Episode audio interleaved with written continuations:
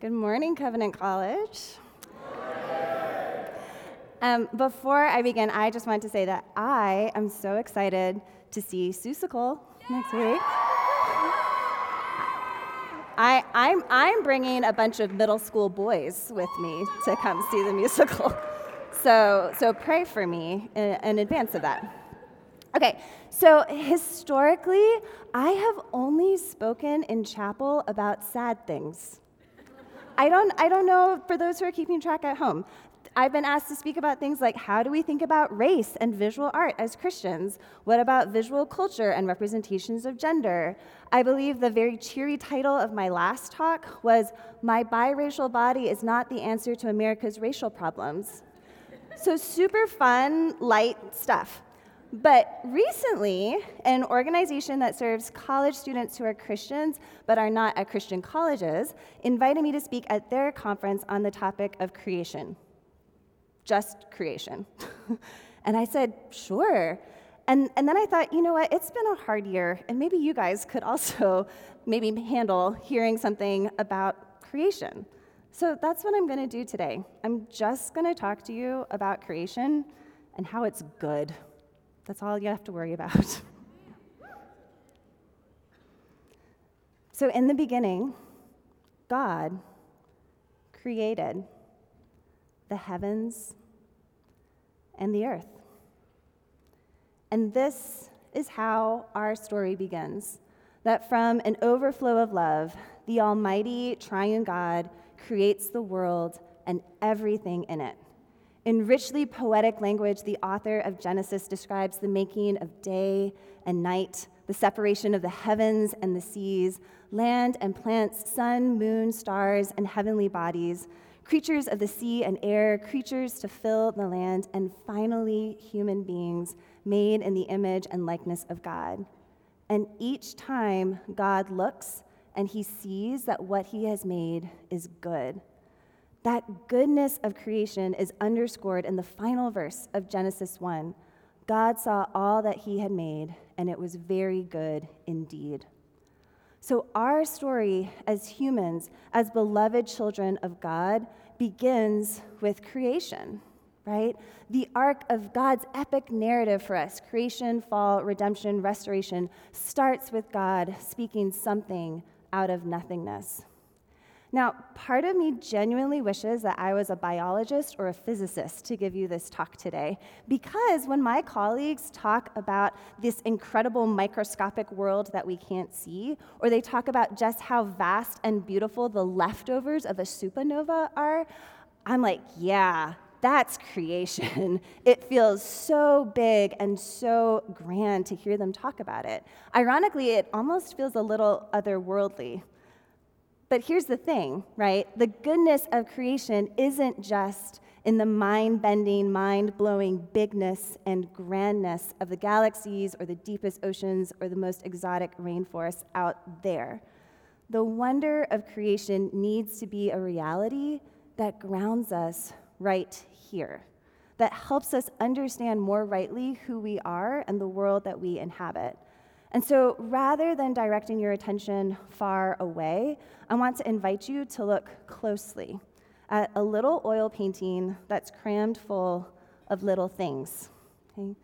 This was made by the Flemish artist Clara Peeters in 1611. It's a two and a half foot wide painting made for a Dutch audience, probably in Amsterdam. And the name given to the painting is almost as long as the canvas itself. Still life with flowers, a silver gilt goblet, dried fruit, sweetmeats, breadsticks, wine, and a pewter pitcher.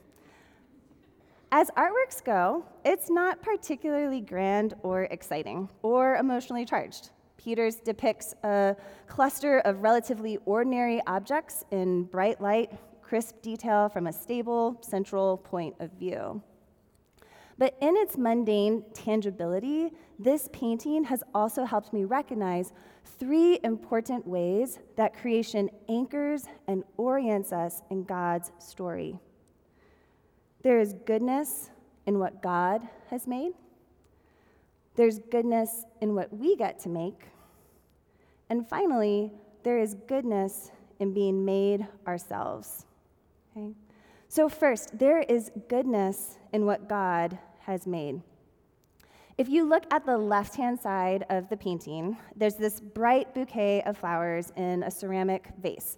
Um, there's a few stems that are also on the table below. And this loose arrangement looks pretty unstudied, kind of casual. But by using color and texture and line, Peeters invites us to move slowly through this part of the painting. I'm struck, first of all, by color. There's this really beautiful, lush vermilion peony lying on the stone table, and then a darker poppy nearby that's the same color. And then do you see how that same red appears in the tulips that curve elegantly to the right, and then the red daisy on the left, and the tip of a compact red bud? And then the stem of that bud leads in turn to the ruffled petals of a rose. And I pick up a new color, this pale pink and then crisp white and kind of move my way through the painting that way. I can trace a figure eight with yellow. And as I seek out the whisper of yellow on the underside of an iris, then Clara Peeters points me to these velvety purple, almost black, you can't even see them as they're being projected here, petals of tulips and columbines. There's one pale blue columbine in the bouquet on the left, and it seems a little bit out of place until you realize that it's balanced just perfectly by a nigella lying on the table. So these repeated colors create these beautiful rhythmic loops that are threaded together by arcing, elegant stems. But it's really the texture in this painting that slows me down because Peeters paints every single serration on these rose leaves. She paints the clusters of pollen tipped stamens, the fragile veins of the tulip petals, and feathery stalks of rosemary. She renders the sharp little prickles of rose thorns, the smooth expanse of columbine leaves. These aren't generic flowers. These aren't the kinds of flowers that we just doodle in the margins when we're bored. These are particular, carefully studied specimens, each one showcasing an intricate design that's meant to entice pollinators and to perpetuate the plant's life. Because the goodness of creation isn't just in its aesthetic beauty, but in its good structure. The needle like leaves of the rosemary plant mean that it requires less energy to survive, and so it can keep going even when there's drought or cold. The columbine flower actually holds its nectar all the way back in those long spurs. So that means that pollinators with equally long tongues need to nestle up to the flower and get covered in pollen as they're feeding before they move to the next bloom. God, for his own glory and pleasure, created a world of variety and interdependence. Like a botanist peering through a magnifying glass, Peeters gives attention to the absolutely glorious minutiae of this little slice of creation. She revels in the goodness of these created things, and she invites us into doxology through our own close looking. Praise God from whom all blessings flow. Praise Him for absurdly lush peonies and strange, striking irises. Praise Him for leaves that synthesize food from sunlight. Praise him for simple five petal buttercups and the fruity, sweet fragrance of roses. Let everything that has breath praise the Lord. And indeed, creation orients us in wonder and praise to God. The beginning of God's story for us is literally grounded, rooted in this material world that He has made. But there's more. Because Peeters' painting also reminds me that there is goodness in what we get to make as well. In Genesis 1:26, the triune God says, "Let us make human beings in our image according to our likeness." We, you and me and the person sitting next to you and behind you and in front of you, we are all little creators because we are made in the likeness of a creator God. And God makes that very clear. He gives Adam and Eve a mandate, right? Be fruitful and multiply. He tells them in Genesis 1:28, "Fill the earth and subdue it." And this is far more than a command to harvest food and have children. The theologian and author Andy Crouch argues that in this verse, God outlines our dual responsibility as image bearers that we are to create and we are to cultivate. We are to be generative people who steward life and resources for the flourishing of all. In the beginning, when God created the heavens and the earth, you know what he didn't make? He didn't make chopsticks. He didn't make cell phones. He didn't make oil paint. He didn't make cars. Instead, he created a world that was packed full of potentiality. And these possibilities are what we, as little c creators, are tasked with making. So, if you look again at the other side of Peeters' painting, while the flowers point to God's creation, the natural world, there's other things here that, that point us, that remind us of our human capacity to create, right? What of culture, what of human cultivation is evident here? Well, first of all, Peeters paints multiple vessels, each one made from a different material. You kind of heard that in the title, right? There's a pewter dish and pitcher on the right. There's a gold gilt goblet in the foreground. There's a wine glass in the back. The flowers are in a decorated stoneware amphora. There's nuts and dried fruit in this fluted ceramic dish. Have you guys ever really thought about how bonkers it is that human beings would heat sand and limestone and soda ash until those dusty solids melt, and then that they would blow air into a molten ball while rolling it back and forth on a rod, all just to make something to hold liquid in. That's sort of crazy right? Or what about melting rocks and pouring molten rock uh, into molds to create dishes and goblets and pitchers that can retain heat and cold? Or, in perhaps the most direct echo of our own creation, how wild that we can dig clay up out of the literal earth, knead it, mold it, and turn it into vessels. In our modern world, we're kind of distanced from this, right? Like we can go to Walmart or to Amazon and we can buy I don't know, two cups for $3 or something like that. We forget that these things are made. But Peeters' carefully rendered textures reminds us that these objects themselves are made things created by humans using practices that developed over thousands of years to transform the unassuming raw material of the earth into glimmering objects that are both functional and beautiful. I hope you can pay attention to that. And then, two, human creativity is evident in the food and drink on the table. In addition to carefully dried fruits and shelled almonds, there are pretzels, and those weird white things are actually sugar candies. God did not create pretzels on the sixth day, but he did create the possibility of pretzels because he gifted humans with the skills of observation and iteration, with ingenuity and persistence to recognize the potential of seeds on stalks.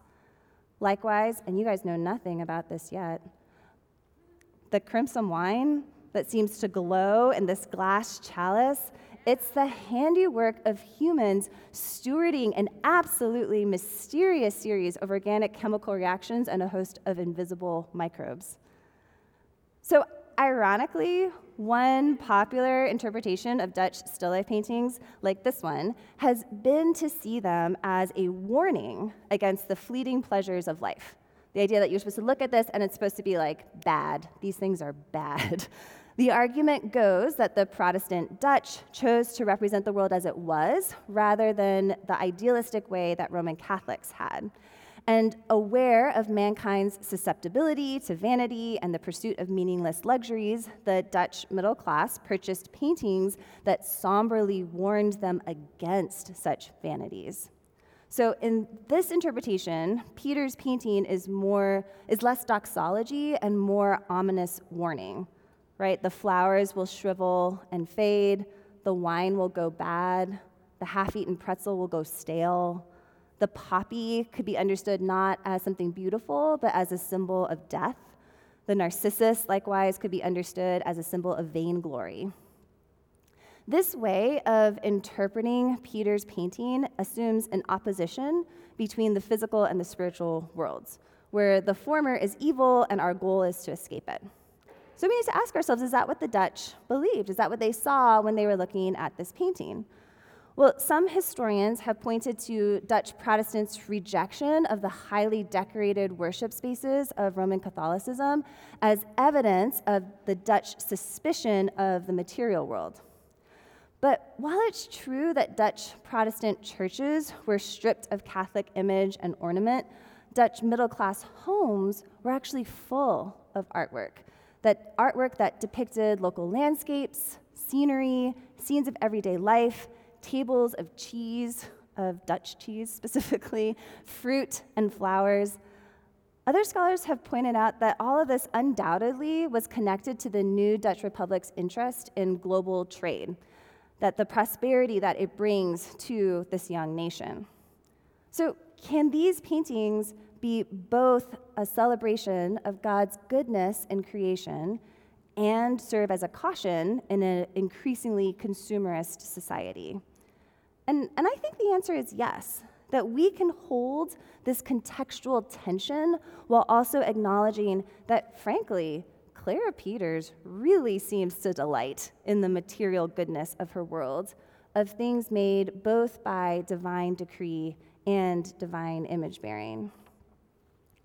And not only does Peeters represent the goodness of what we can make, she has also made a good thing for us to see, right? We are looking at a painting, itself a result of Peeters' unfolding the potentiality of creation in her own practice.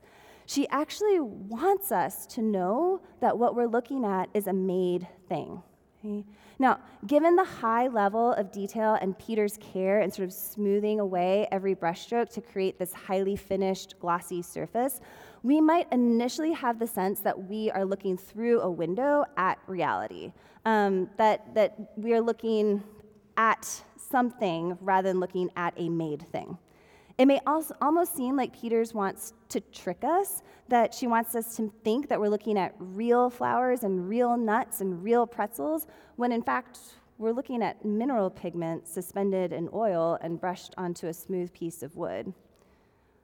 But there are several ways that Peeters actually announces to us, that she emphasizes to us, that we're looking at a created thing.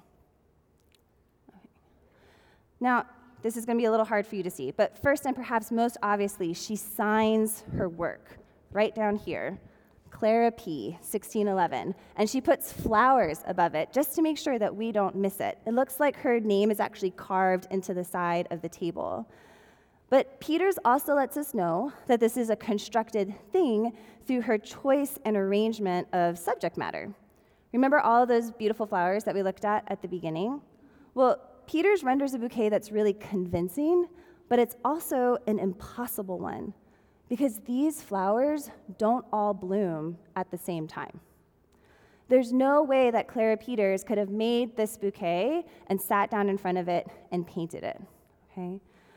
Peonies, roses, irises, daffodils, narcissus, columbine, tulips, they have different blooming seasons. And so while it's clear that Peeters has studied the particularities of individual flowers, carefully and precisely rendering these details, the collection of flowers themselves is a fiction.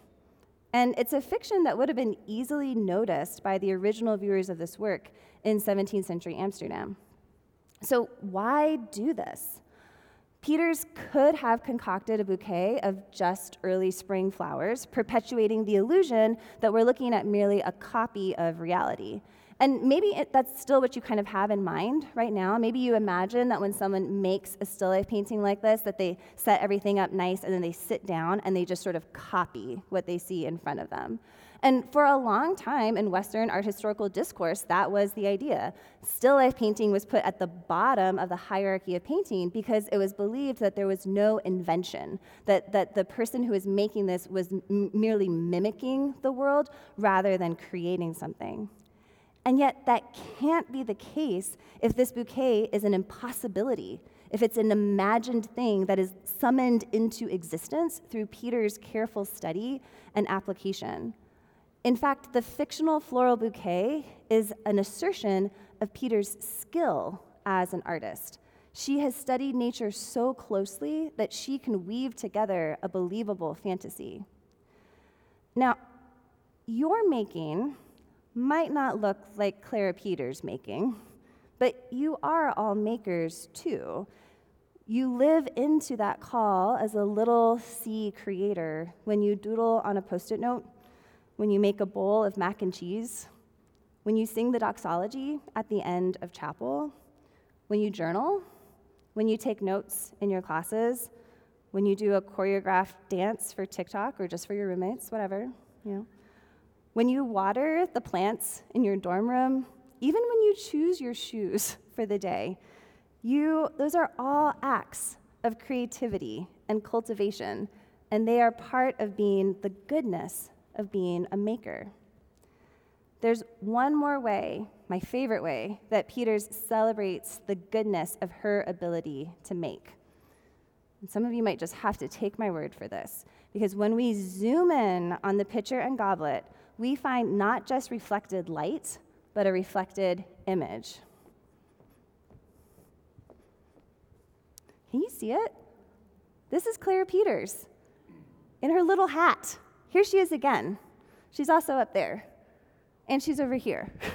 she's actually in this painting six times, each a little bit different, kind of reflecting the, the actual curves of these, um, these cups and these vases. They're believably distorted, right?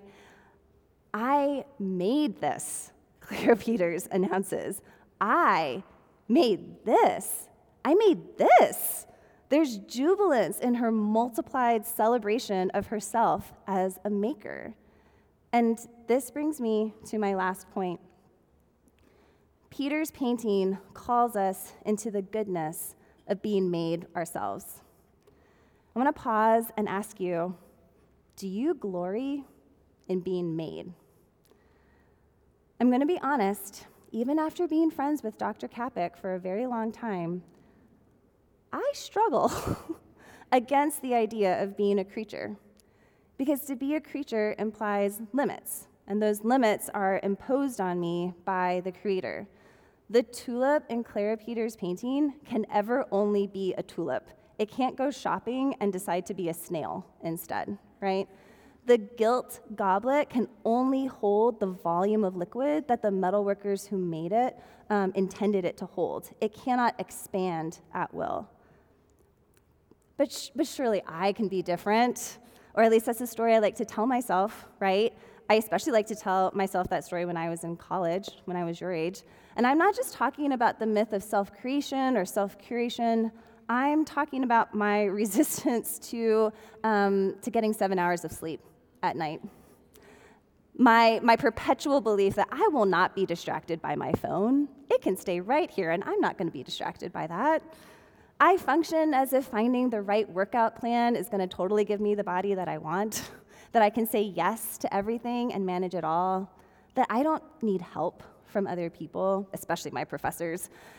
And I tend to live as if I don't have limits. And then when I crash headlong into my finitude, usually when I get sick after finals, I strategize not over how to rest more, but how to have more control next time. Mm. We're working on it. At the heart of this is a resistance to being a creature. It's a resistance to being a created being. I don't want to be made by God. I want to be God. And this is where Peeters' painting is perhaps most helpful to us. We marveled at how carefully and joyfully Peeters renders the scene how much attention she gives to the minute details of wrinkled figs and fluffy flowers and crisp candy.